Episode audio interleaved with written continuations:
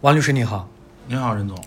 王律师，就是您这边的话，做这个医疗案件的法律援助和非法律援助的案件也很多了，并且我知道您这边之前做了一个呃医疗的法律援助案件，这个案件呢也还被北京市司法局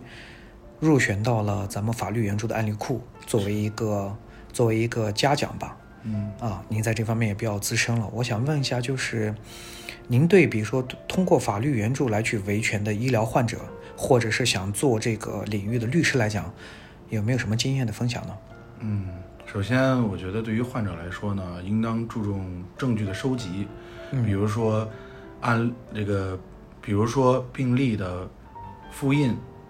封存，呃，因为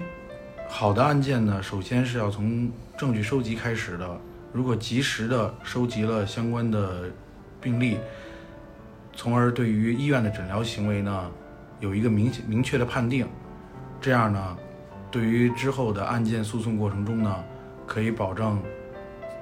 呃，司法机关乃至这个鉴定机构能够查明医疗机构诊疗行为的是否有过错以及过错的比例，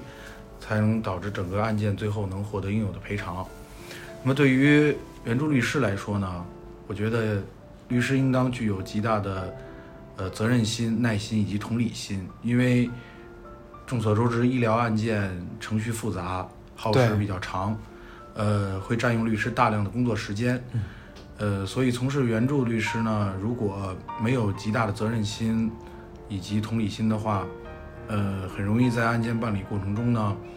不够的尽心尽力负责，从而也导致了难以呃极大的维护当事人的合法权益。